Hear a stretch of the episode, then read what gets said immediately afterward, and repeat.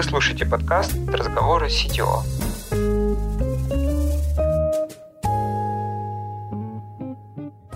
В этом сезоне вместе с коллегами из других компаний продолжаем разбираться в деталях работы CTO. Каждый выпуск будет раскрывать одну тему. Мы с гостем обсудим ее с разных сторон.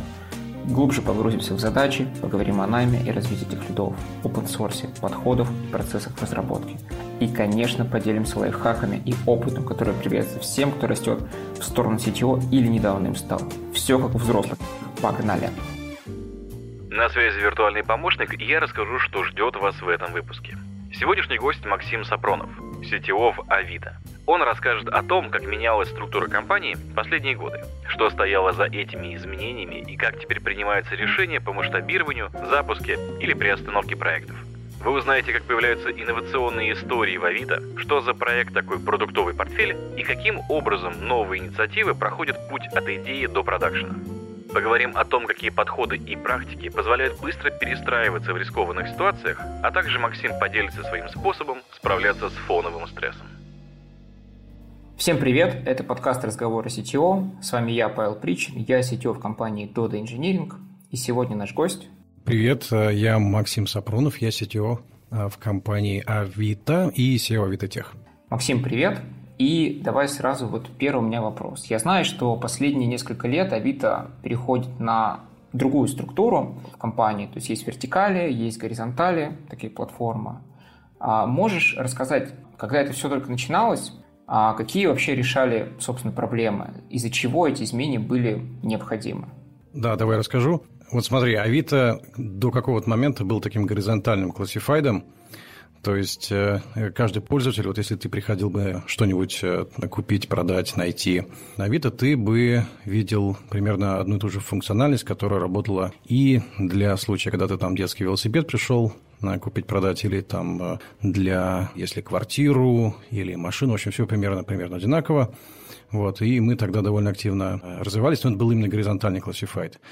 А где-то в году 18 мы пошли в вертикализацию. И смысл был такой, что у нас э, помимо э, горизонтальных конкурентов э, появились сильные вертикальные игроки. Это Циан, это Headhunter, это Автору, ну вот просто для примера. И нам нужно было бороться за долю рынка на вертикальных рынках, и поэтому мы стали адаптировать свой вот клиентский опыт для уже вертикальных пользователей. И вот это вот изменение, оно на самом деле довольно фундаментальное, но причем фундаментально не просто с точки зрения того, какой опыт мы хотим предоставлять. Оно проходит... Э, нельзя просто сделать, например, чуть-чуть более автошный или чуть-чуть более недвижный UI или там клиентский опыт. Это нужно, в большом счету, протягивать в архитектуру, перестраивать структуру команд. В общем, это такая история довольно глубокая. Вот мы, с своей стороны, сначала стали делать э, такую вертикализацию небольшую, то есть это был просто такой value adoption для вертикалей. Ну, а дальше стали их наращивать. Это вот э, довольно такой интересный, интересный момент. А какая глубина вертикализации?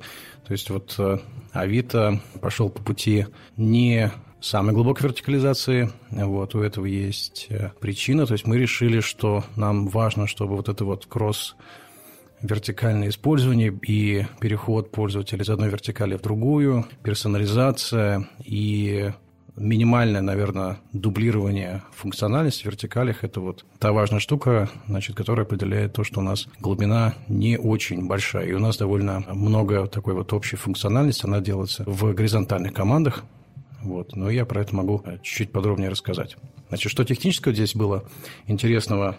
Ну, вот смотри, когда-то, лет пять назад, Авито из себя представлял такой код Авито. Это был огромный кусок PHP-кода, такой PHP-монолит. И Остальные вещи тоже выглядели довольно, по теперешним меркам, довольно простенько. То есть это был один дата-центр, один центр разработки, одна очень большая э, вертикально скалированная база данных. И вот где-то в году 17-18 мы стали очень активно переделываться для того, чтобы нас в вертикальных командах, вот, собственно, которые мы э, запускали вот в рамках вертикализации, чтобы там э, команды могли очень быстро релизить новый код. Вот. А с монолитом это делать было невозможно, потому что ну, монолит – это такая штука, которую ты выкатываешь с шутками, прибаутками несколько раз в неделю там, или, может, там угу. раз в день, но это точно не, не та история, когда каждая команда независимо может релизить по кнопке. Вот, а нам это было нужно. Вот, поэтому мы запустили несколько довольно могучих проектов. Это пошли разбирать монолиты и партишнить его на микросервисы. И у нас сейчас монолит совсем ну, практически не осталось, там 5%, по-моему, осталось от монолита. Вот, зато у нас порядка, по-моему, 2000 микросервисов работает. И вот э, если себе представить, что у нас очень много сейчас вертикальных команд, а почему много, я тоже могу рассказать. И вот они одновременно модифицируют код, и у нас сейчас порядка 450 изменений в день происходит, выкатывается. То есть, если раньше это было там несколько в неделю, то сейчас 450 в день. А вот ты как раз упоминал, что довольно много вертикальных команд, и у меня сразу был вопрос.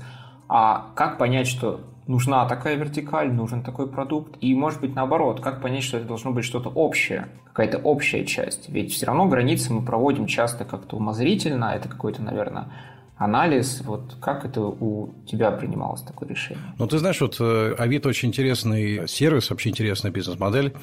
У нас, по сути, очень много того, что пользователи делают на Авито сами. Они сами придумывают, чем нужно продать или купить. И во многих случаях наша задача – это не изобретать что-то фундаментально свое, а посмотреть вообще, чем занимаются пользователи, ради чего они приходят, и максимально упростить э, те задачи, которые они делают, то есть чтобы они как можно быстрее выполнили свое целевое действие. И, э, соответственно, когда мы стали э, строить вертикали, то у нас что получилось? Вот, допустим, вертикаль транспорт, ну или авто, как мы ее называем, да, то есть это что такое? Это на самом деле набор рынков, то есть это новые БУ автомобили, это коммерческий транспорт, это строительная техника, значит, это аренда техники, речной транспорт и так далее. То есть вот, когда начинаешь смотреть, там, по сути, как бы Авито – это отражение жизни пользователей, то есть вот что им в жизни нужно, то они приходят на Авито делать. И потом ты смотришь на на то, что у тебя пользователи реально хотят, где жизнь, и ты вот э, начинаешь это развивать. А дальше, получается, когда ты решаешь вот эту задачу, а, чтобы как можно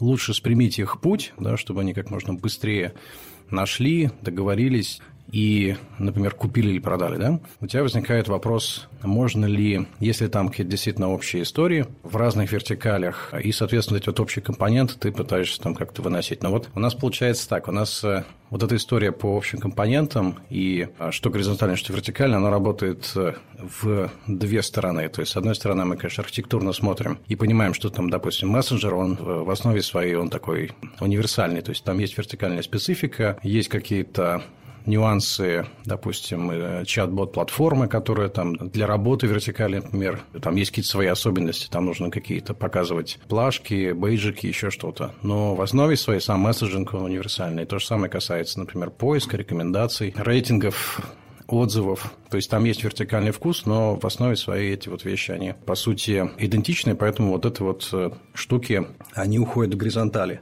Но есть и другая история, когда у нас потребность рождается в чисто в какой-то одной вертикали, а, ну, например, там каталоги. И вертикаль их делает, а потом мы их горизонтализируем, потому что понимаем, что а, в целом э, не только нужно там, допустим, каталог автомобилей там, или каталог новостроек, или э, каталог сотовых телефонов. Кто-то может пойти пилотом, потому что это этой вертикали или там даже этому рынку больше всего нужно. Вот, а дальше мы это переносим в уже, ну, горизонтализируем, фактически делаем общий компонент, общее решение, которое потом реализуется, адаптируется, там, инстанцируется в, в других вертикалях.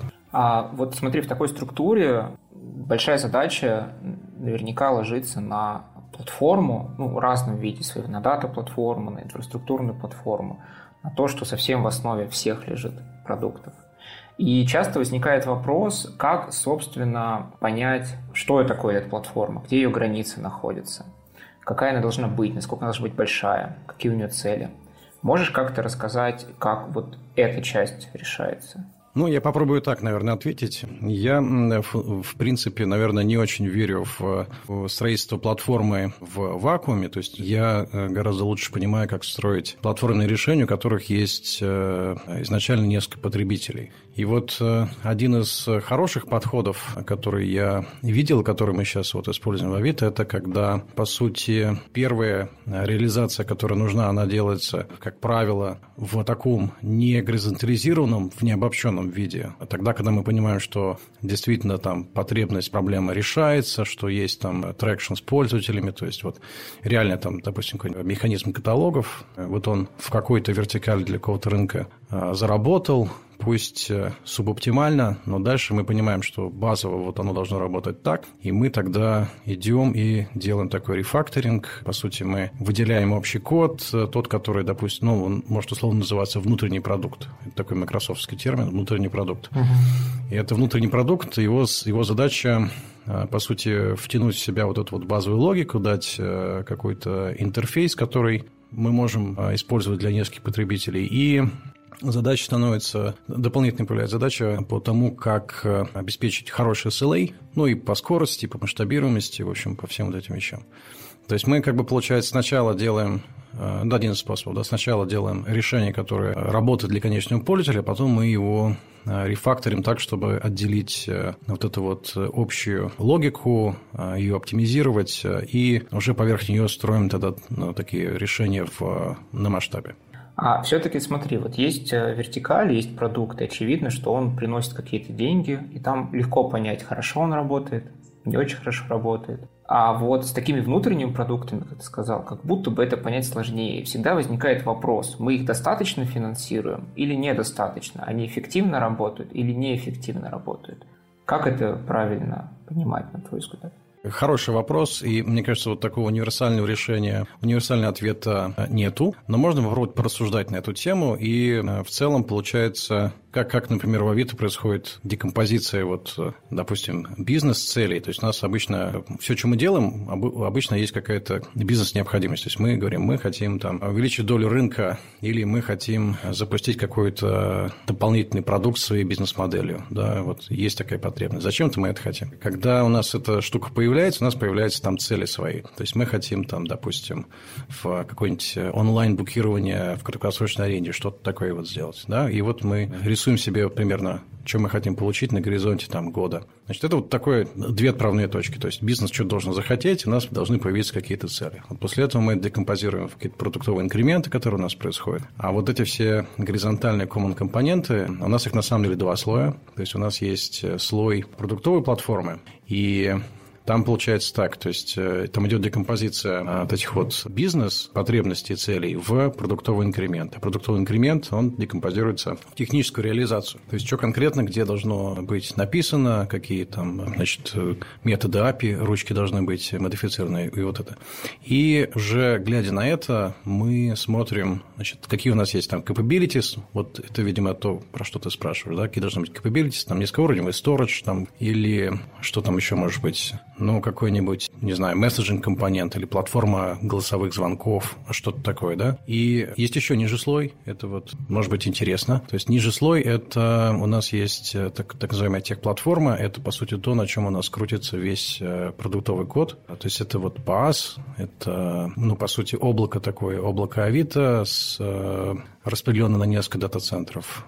Вот и здесь вот получается две вещи, про которые ты спрашиваешь. То есть, с одной стороны, это вот э, продуктовая платформа, то есть, как работает месседжинг, как работает, э, допустим, платформа рейтингов отзывов, да, и есть еще ниже слой. Это как раз вот PaaS, значит, как у нас выглядит низкоуровневые там сториджи, как выглядит э, топология сети, как идет шар, как база данных шардирована, вот эти вот вещи. По сути, получается так, у нас у каждого слоя его цели и то, что лежит в бэклогах, есть производная от э, более высоких. Ну, то есть, вот если прямо двигаться по вот этой цепочке, бизнес-цели, продуктовые цели, цели продуктовой платформы, цели вот этой вот технической платформы.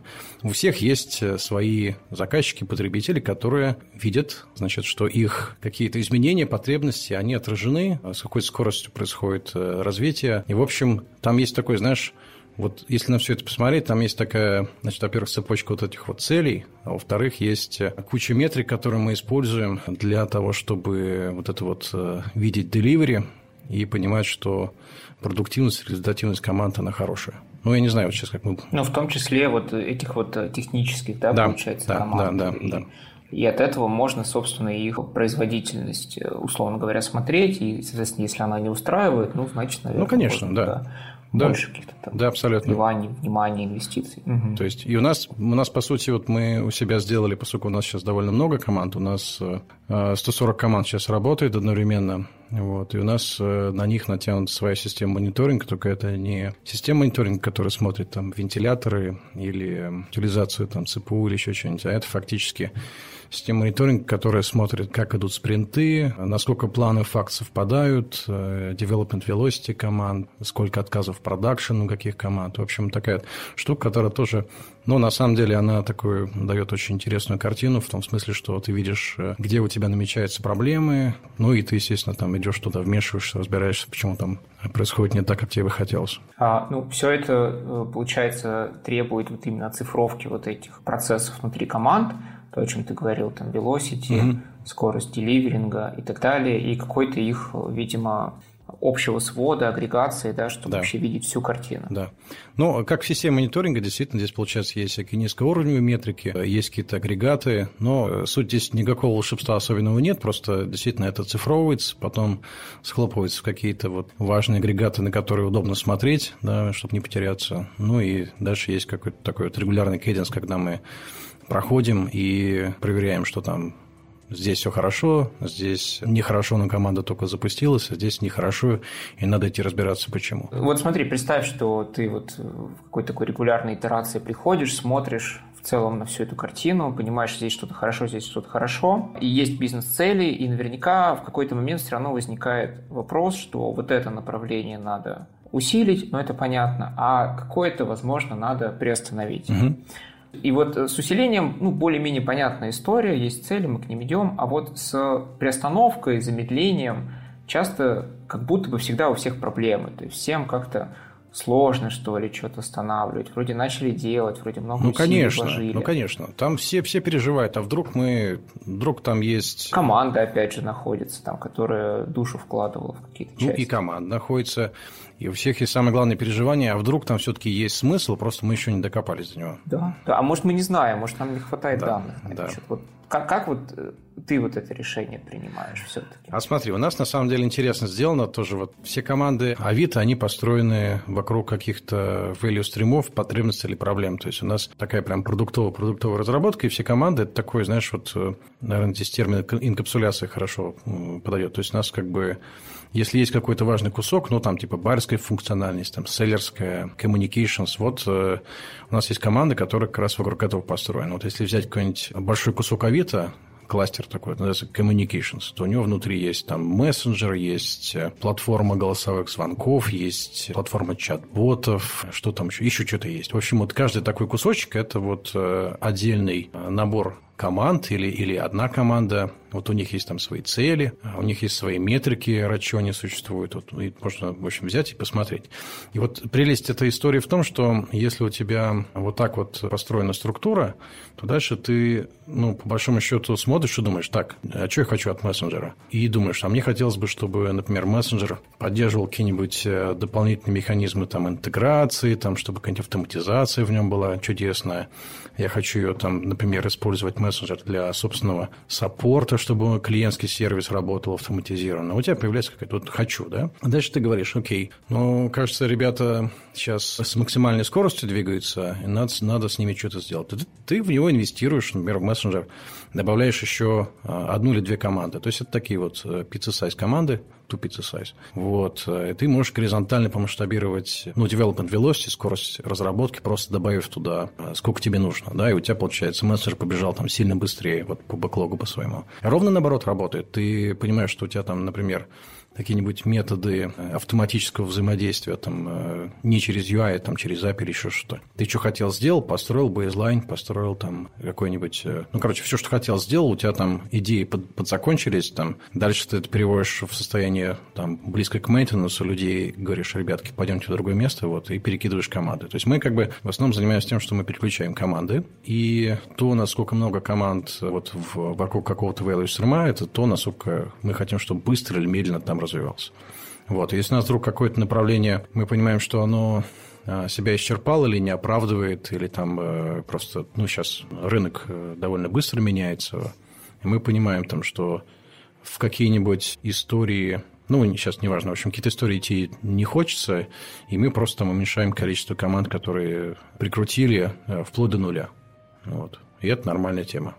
Мы могу, кстати, рассказать еще про то, как у нас, в принципе, управляется всякими, э, значит, как свое направление, всякими инновационными историями. Ну вот, если, если будет любопытно, могу рассказать. Слушай, а давай действительно, потому что вот мы больше говорили про какую-то операционную часть регулярную, ну, то есть keep running. Угу. Но явно всегда нужно запускать что-то новое, и это абсолютно какой-то другой обычный процесс, абсолютно другой мир, и лучше их пересекать и смешивать в разумном количестве – потому что операционка всегда съедает все время, и на какие-то новые вещи часто не остается вообще никакого внимания. Да, да, это, это действительно так. Вот. Но эта тема, она, э, мне кажется, она настолько емкая, что если мы сейчас в нее прям глубоко пойдем, э, мы съедим все эфирное время твое. Ну, интереснее, наверное, знаешь, в таких общих положениях. То есть, опять же, как вот понять, что здесь надо что-то открыть новое, ага. как правильно делить людей, но не настолько, чтобы они совсем уж оторвались от э, жизни. Конечно, конечно. Но вот смотри, как часто бывает в компаниях, бизнес может хотеть все и все сразу.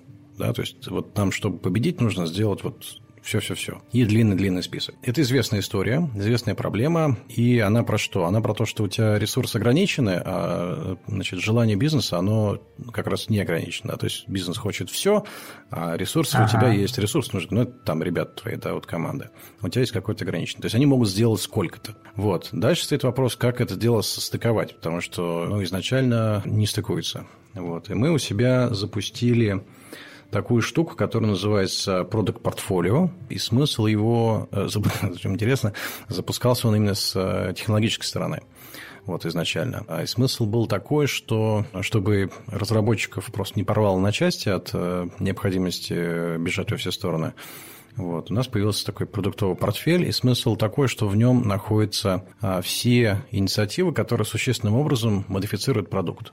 Ну, то есть, это может быть как правило, какое-то какое изменение существенное, которое, в котором мы не до конца уверены, а на самом деле вот э, до конца уверенным быть тяжело вообще вот в сложных продуктах. Поэтому продуктовый портфель – это э, такой э, список инициатив, которые каждая команда там собирается со своей стороны делать. Но главное, что здесь, наверное, самое, самое интересное – это какой путь они проходят. То есть мы, мы все сделали в продуктовом портфеле Stage процесс. Вот, это тоже на самом деле не мы придумали, но мы это дело подсмотрели вот э, у ребят в Кремниевой долине. То есть это довольно такая модная практика Stage когда у тебя э, каждая инициатива, она проходит путь от идеи до э, успеха в продакшене.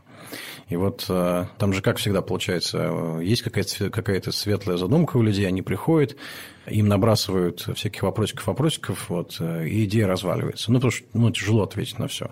А мы сделали вот такую штуку, которую ты сначала приходишь, у тебя есть гейт э, идеи, то есть такой ideation. Ты приходишь, просто говоришь, ребята, хочу, и вот ты что-то там рассказываешь. Пока не хватает там аналитики, непонятно по ресурсам. И главное, что э, самое важное, что тебе нужно рассказать про какую-то базовую ценностную гипотезу вообще, зачем это нужно пользователям. Ну и объяснить, зачем это нужно, например, Авито. Вот если там более-менее это выглядит правдоподобно, то тогда тебе говорят, давай, друг, короче, занесли, то есть заносим это дело в портфель, ты иди сейчас там поразбирайся, э, значит, как подтвердить, что такая проблема, потребность существует, и что ты ее э, вот этой инициативой там решаешь. Ну, какую-нибудь аналитику видеть для пользователей, или там предлагать какой-то механизм э, ценообразования там на, на велосипед, да, там исходу, так, чтобы у тебя он продался за два дня, например, да, вот тебе подсказывать какую-то правильную цену. Да? То есть это может быть дешевле будет, чем ты хотел бы, чуть-чуть, но там при этом она у тебя может там велосипед это очень быстро уйдет. Ну, все прекрасно. Вот какую-то такую инициативу ты занес, потом пошел смотреть, э, общаться, делать каздев, какую-то аналитику там первую собрал, ну, такое квалитативное исследование, да, вот коридорные опросы, там что-то, в общем, уже вооружился цифрами, приходишь, говоришь, вот правда, похоже, есть такая потребность, э, проблема, давайте ее, значит, дальше делать. И по мере того, как ты вот по этим, ну, а дальше там, получается, у тебя, ты уже, тебе уже говорят, ну-ка, давай ты следующий там какой-нибудь фейк, фейк-дор тест сделает, в общем, проверит уже на живых пользователях. И вот ты постепенно от идеи там пробираешься, делая все более правдоподобные и сложные истории, ты пробираешься дальше к, э, понимаешь, что есть product market fit, что можешь это дело масштабировать. И, в общем, у тебя по мере того, как ты по этим гейтам идешь, у тебя прибавляется то, сколько у тебя людей на этой истории присутствует. Вначале их там практически ноль, ну, ты ничем не рискуешь, а дальше у тебя получается все больше и больше, ну и в какой-то ты можешь делать там пивот, если у тебя вдруг э, идея оказалась там, гипотеза есть, э, но не подтверждается. Там что-то какой-то пивот сделал, посмотрел, попробовал по-другому, вроде завелось. Да, и вот постепенно у тебя, получается, ресурс э, растет. Это просто хороший способ для того, чтобы, во-первых, не полить ресурс, да, и изначально ну, проверять, тестировать очень быстро, легко, ну и если вдруг мы понимаем, что в этом особой жизни не увидели, то ну, просто на гите принимаем решение, что дальше не двигаемся и убираем. Причем это может быть, знаешь, такое, это может быть связано с, например, с просто с веянием времени, потому что я вот такую могу тебе историю рассказать, она, правда, не про Авито, она про другое. Вот, в свое, давай, вот, давай. В свое время э, Skype, вот, в котором я там пять лет проработал, был куплен компанией eBay. Вот. Это очень смешно. Зачем он был куплен, да, вообще, что у них общего? Вот про это много шуточек там ходило внутренних, но смысл такой, что eBay хотел, чтобы э, Skype интегрировался и был штатным средством взаимодействия пользователей, продавцов, покупателей. Это где-то, получается, где-то там 2009-2010 год. Вот. А идея хорошая, но она на практике не, ну, не дала никакого эффекта, поэтому в 2011 Skype был продан Microsoft. И, казалось бы, вот тяжелые игроки, мощные, опытные, вот не нашли здесь никакой жизни, но через там 5-7 лет все это чудеснейшим образом стало работать. Сейчас у Авито есть полный набор своих коммуникационных сервисов, синхронных, асинхронных, которые прям супер работают и являются частью вот этого механизма там trust and safety нашего, да. Просто вот э, нужно было, нужно было не, ну, наверное, я шучу, конечно, нужно было не продавать скайп, да, там немножко бы пожить с этим, и все бы получилось, поспешили, опередили свое время. Вот такое бывает.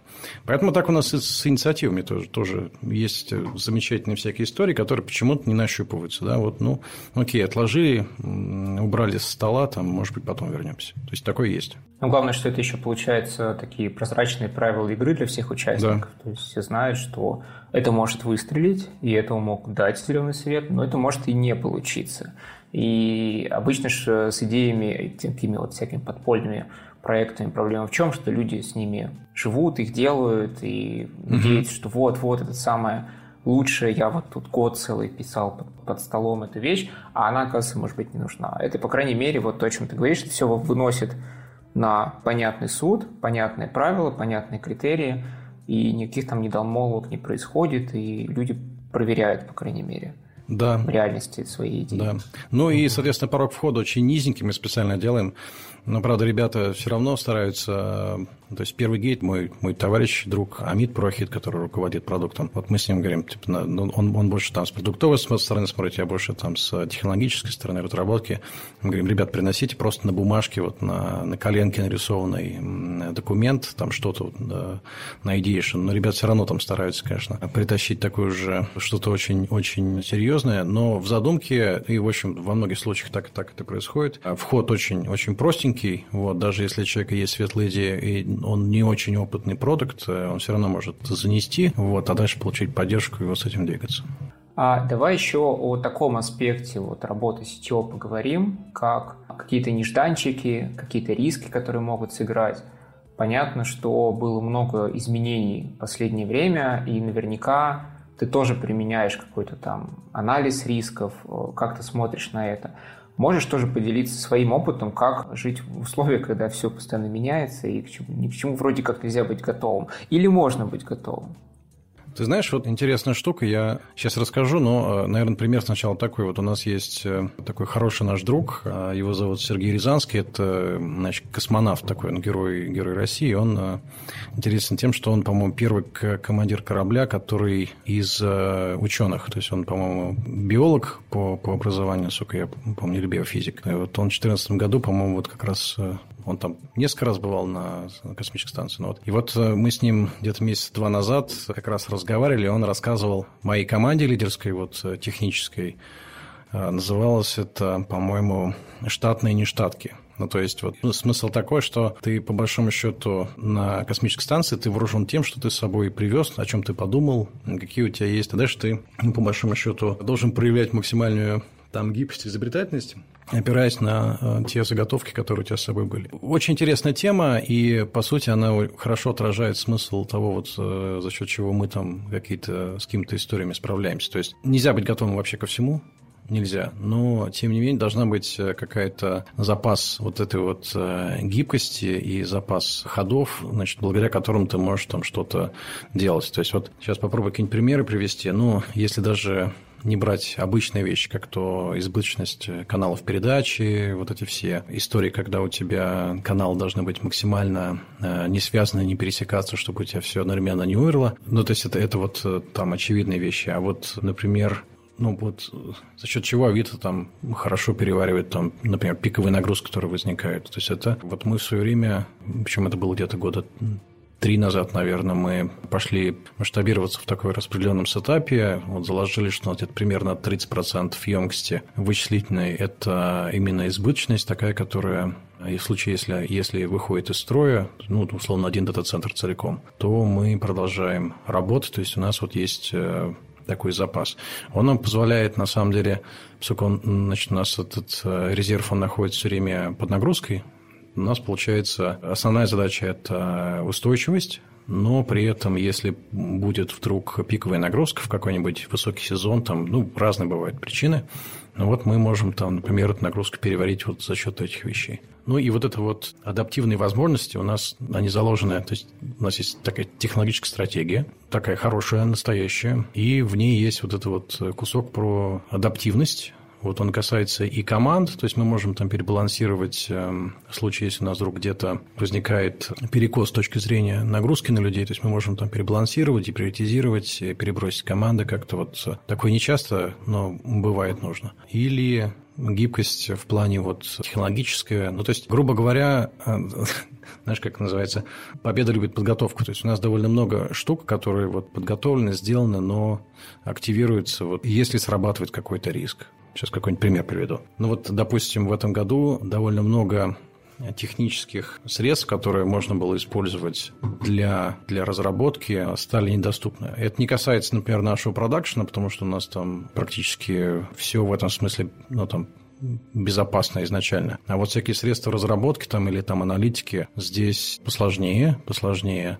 Но, например, у нас были там заготовки, исследования по тому, как перейти, например, с табло это довольно известный э, аналитический инструмент. Э, тут внезапно выяснилось, что все, лицензии там больше недоступны для России. Вот что с этим делать? Вот. Но у нас была заготовка в виде наброска там платформы э, Data Warehouse на основе там, по-моему, Redash и Greenplum. В общем, вот мы быстро то, что у нас было в наработках, превратили в продакшн вот, и перенесли. То есть буквально там за два месяца. Да, э, это интересный момент, э, потому что получается, что имея некоторую избыточность и вот эти вот планы, а, и заготовки, и какие-то proof of концепты, может быть, то, о чем ты говорил, угу. ты можешь в нужный момент это вытащить. Ну, понятно, что это будет не полностью готово, но, по крайней мере, у тебя будет хоть какой-то первый сценарий, что да. делать, какое-то первое действие, что можно делать.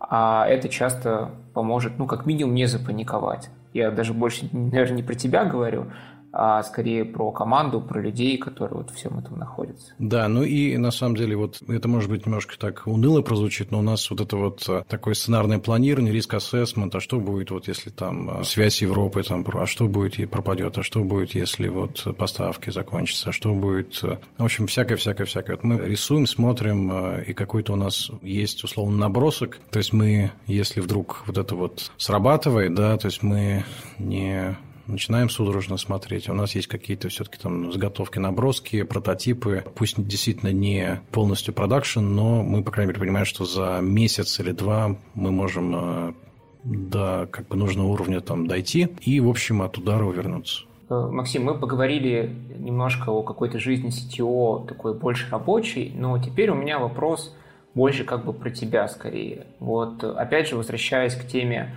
изменений, того, что все меняется, какие-то внезапности происходят. Ну вот я скажу за себя, у меня часто бывает так, что когда происходит фигня, честно скажем, первая реакция это типа, блин, может быть это и не фигня на самом деле, может быть как-то обойдется. Но достаточно быстро я ловлю себя на мысль, что нет, нет, наверное, это серьезное дело, надо что-то начать делать. Какой-то такой первый момент э, оцепенения, вот ну, у меня, по крайней мере, он происходит. Вопрос такой к тебе, как ты вот сам обычно реагируешь на такие там внезапные проблемы, что-то произошло, и главное, как это правильно странслировать в команде, в команду твою? А, ты знаешь, у меня, я, наверное, ну, как бы сказать, в этом смысле я не уверен, что я прям прям такой правильный человек, который сейчас какую-то вот прям истину расскажет э, замечательную. Потому что у меня, вероятно, из-за того, что был какой-то бесконечный поток вот этих вот историй, у меня как-то атрофировалось вот это вот чувство, наверное, страха. У меня просто работает, как, то есть у меня вот это эмоциональное от логического, оно отделено. Вот поэтому мне мои коллеги, наш э, SEO вот э, всего Авито, Владимир Правдивый, он иногда говорит, ты что ты что-то очень спокойный вот в этой ситуации, да, ты вот что-то... Мы тут все нервничаем, а ты что-то спокойный. Все нормально. Точно все понимаешь, да, я говорю, я, конечно, все понимаю. Мы сейчас пошли делать, вот, и там уже какой-то план работает. Поэтому вот, э, наверное, у меня вот за счет того, что есть обычно там А, Б, С планы какие-то, да, то есть это скорее вопрос того, пора ли или не пора активировать э, какую-то историю, вот. Но я честно скажу, у меня как бы это все наверное, тоже дает эффект. И скорее это такое, знаешь, вот такое внутреннее напряжение от того, что тебе нужно не продолбать. Вот, вот, э, то есть даже если есть, есть план, всегда есть шанс, что ты что-то не доучел. Знаешь, такой вот, э, когда особенно там план завершается, вот все, вот сейчас все, нажимаем кнопку, все, поехали. И вот, вот в этот момент ты начинаешь чувствовать, что у тебя руки такие, знаешь, прям вот все мышцы такие там сжатые, вот сейчас вот только начинает отпускать. То есть это вот какой-то такой вот, у меня это вот в эту сторону. Последний вопрос, наверное, тоже из какой-то личной категории. Это вот ты говорил, что много проблем происходит, и вроде как как сетево ты постоянно с этим сталкиваешься, а все равно же нужно как-то отдыхать, все равно же нужны какие-то циклы напряжения и отдыха. Вот я просто поясню, я какое-то время назад занялся плаванием, ага. и казалось бы, ты просто плаваешь, и что в этом такого? Ну нет, ты, когда делаешь грибок, ты должен делать его правильно. У тебя есть четкие фазы, когда ты должен применять силу, и четкая фаза, когда ты должен давать отдых. Если ты это не будешь делать, ты на долгую дистанцию просто не сможешь проплыть. И чем четче ты чередуешь фазы напряжения, усилия и отдыха, тем на самом деле, ну, в плавании, по крайней мере, ты плывешь быстрее, дольше, ну и в целом эффективнее там и так далее. Как вот у тебя это? Ты знаешь, это, это, очень, это очень интересная тема. И я вот, когда значит, в свое время перешел там из э, стартапа, стартапный мир, он очень такой симпатичный, он там быстрый, но в нем нет вот этого, наверное, такой вот э, давления, гиперответственности, когда ты переходишь, в общем, когда ты переходишь в такую серьезную компанию. Там, вот я когда пришел в Microsoft, я там от огромного количества информации, которую нужно было понять, э, учесть, и там, в общем, просто, знаешь, какое-то дикое количество таких вот э, раздражителей, да, вот э, сенс сенсоров там внешних, внутренних, где у тебя все время происходит такой перегруз, это, короче, когнитивная нагрузка фантастическая. И я вот как-то все, вот этот вот контраст, он меня, я его очень сильно ощущал. Но на самом деле тут есть, наверное, несколько вещей, которые вот я для себя использую. То есть, э, ну, во-первых, э, я довольно быстро разобрался, что вот это вот э, ощущение, когда ты занялся чем-то суперсложным, не ты один ничего не понимаешь, да, не ты один. Вот. И, например, вот в Microsoft там 6 месяцев руководители, которые там уже уровень Principal Plus, 6 месяцев они только пытаются разобраться, кто с кем взаимодействует, вообще какие зависимости, кого слушать, кого не слушать. Вот, вот там только 6 месяцев происходит. Во-вторых, если вот говорить просто про какой-то свой, свое ресурсное состояние. Первое, я научился очень четко отключать мозг, когда это возможно. Ну, прям вот буквально. Вот, причем научился я это не сам. Я посмотрел моего друга, который вот, э, значит, в таких вещах, он чуть раньше меня стал. То есть, э, просто выключаешь, да, то есть перестаешь думать, э, и это как-то, ну, то есть, все, мозг нагрузку уходит, и это первое. Второе, то, что ты говоришь, там плавание, это на самом деле очень понятная тема. То есть это, по сути, это в каком смысле медитация. То есть ты когда вот занимаешься циклической нагрузкой, бежишь, плывешь, гребешь, в общем, что-то такое делаешь. Ты фокусируешься на, именно на качестве этих движений, и у тебя на ритме, на вот эти вот э, ощущения, что ты в воде там или в лесу, и оно тебя засасывает, да, то есть оно тебя поглощает, у тебя уходит вот это вот э, эффект тревожного мозга, который все время пытается проанализировать, ага, что ты сделал, что ты не сделал, где ты что забыл, есть ли какая-то штука, про которую ты не подумал. Вот эта вот ритмическая штука, это очень хорошая медитация. Есть и другие способы, но это вот одна из эффективных.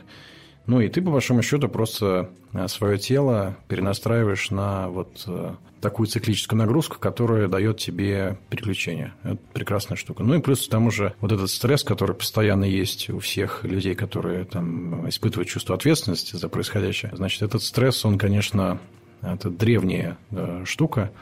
Она от э, первобытных людей, когда ты в состоянии стресса должен или убежать или догнать, или укусить, в общем, что-то такое сделать. А поскольку у нас э, стресс, он, как правило, такой виртуальный, то есть это не настоящий медведь, который тебе в пещеру залез, а это такой, знаешь, там, а вдруг сейчас вот отключит, а вдруг сейчас оно не выдержит, а вдруг вот сейчас оно там не запустится, а вдруг оно... Вот это вот некий, такой, знаешь, а вдруг. Вот эта вот штука, она, она с тобой всегда. То есть медведь, который с тобой всегда. Ты когда руководитель, значит, оно, он у тебя, на тебе сидит. Вот. А механика очень простая. То есть у тебя вырабатываются вот эти вот э, гормоны, которые, гормоны стресса, стресса, который рассчитан на то, чтобы ты убежал, догнал, вот это вот сделал.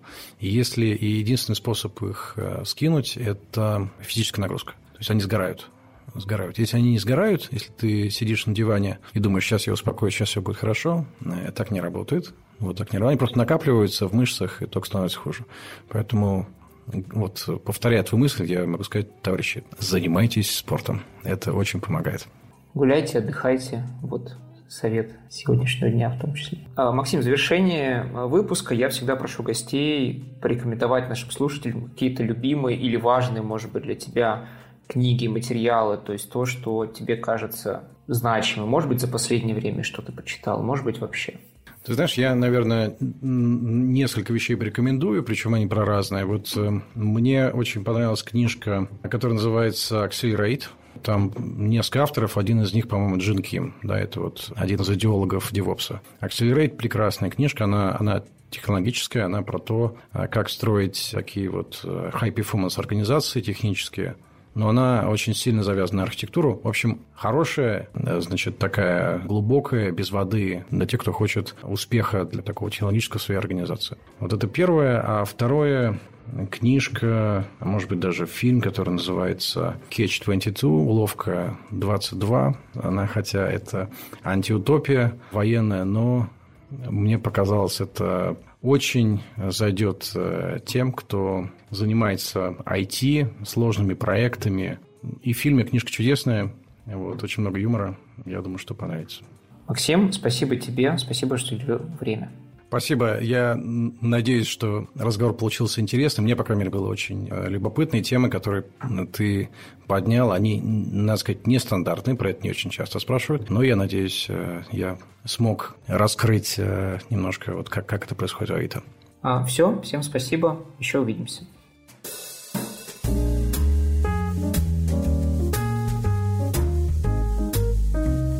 Это был подкаст «Разговоры с CTO».